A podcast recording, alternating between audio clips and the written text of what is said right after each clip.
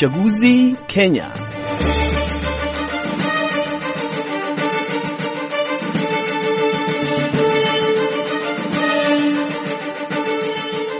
Tangu kumalizika kwa mfumo wa siasa za chama kimoja nchini Kenya, uchaguzi wa Agosti 8 mwaka huu utakuwa ni watano ambao unahusisha siasa za vyama vingi nchini humo.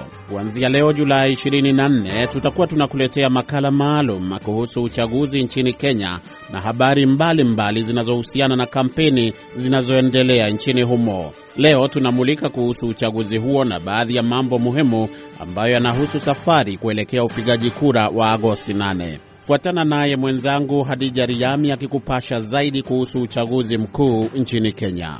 Uchaguzi wa mwaka huu ni watano tangu kumalizika kwa mfumo wa siasa za chama kimoja nchini Kenya mwaka 1991.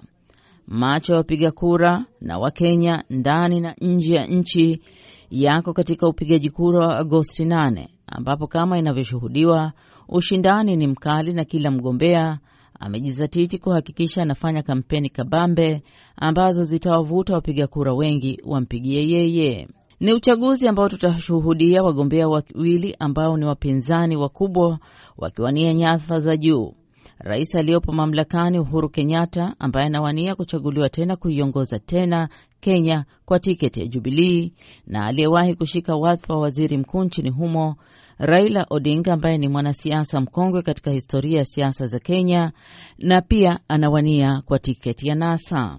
Jaji wa mahakama kuu nchini Kenya Danstan Omari anazungumzia jinsi uchaguzi wa mwaka huu utakuwa na tofauti kubwa, hasa katika kumfahamu mpiga kura wa kweli na yule ambaye si wa kweli.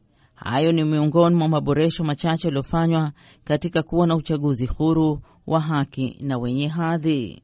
Ule mtambo wa kumtambua nani anayeruhusiwa kupiga kura, biometric voter registration na biometric voter transmission umebadilika. Kwa hivyo njia zote zimebadilika, na mimi naona kwamba uchaguzi huu licha ya kwamba hautakuwa asilimia sawa, utakuwa utaonyesha the will of the people. Ni dhahiri kwa uchaguzi wa mwaka huu na ushindani mkali kati ya vyama viwili vikuu Jubilee na NASA na kuna vyama vingine vidogodogo na wagombea huru. Hali hii inabainisha kuwa hali ilivyokuwa katika uchaguzi wa mwaka 2013 ni tofauti na mwaka huu.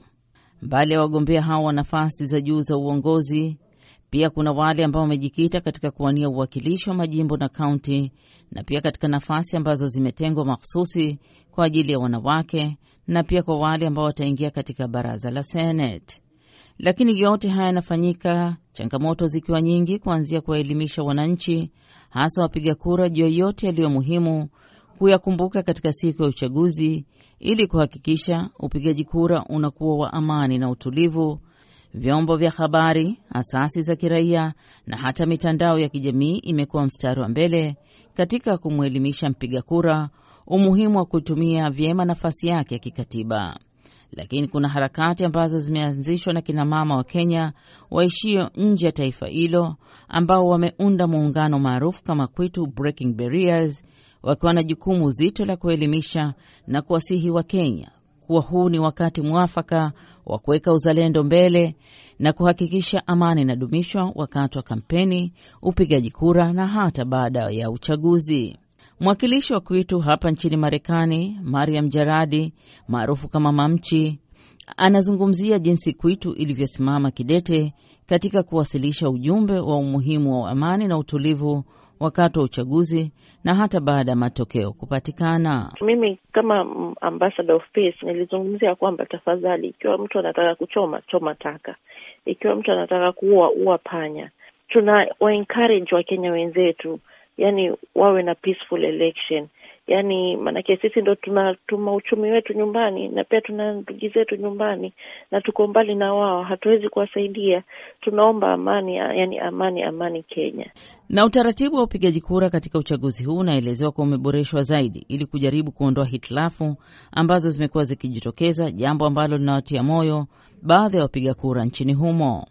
Mfanyi biashara wa Mombasa Lilia Njoki ambaye anakumbuka ghasia za baada ya uchaguzi wa mwaka elfu mbili na saba lakini anasema ana imani kubwa kwa mambo Agosti 8 yatakuwa ya kutia moyo zaidi. tayari tunajua kutakuwa na security. Hiyo ni kitu tuko sure of. Ni kwa sababu this time obvious wako aware anything can happen, kwa hivyo kutakuwa na security mtaani na kila mahali. Huu mwaka si kama wa 2007. Wanabiashara wengi wajua walipoteza mali zao, waliporwa, watu wakapoteza maisha. Ni hayo tu niliyokusanyia hii leo.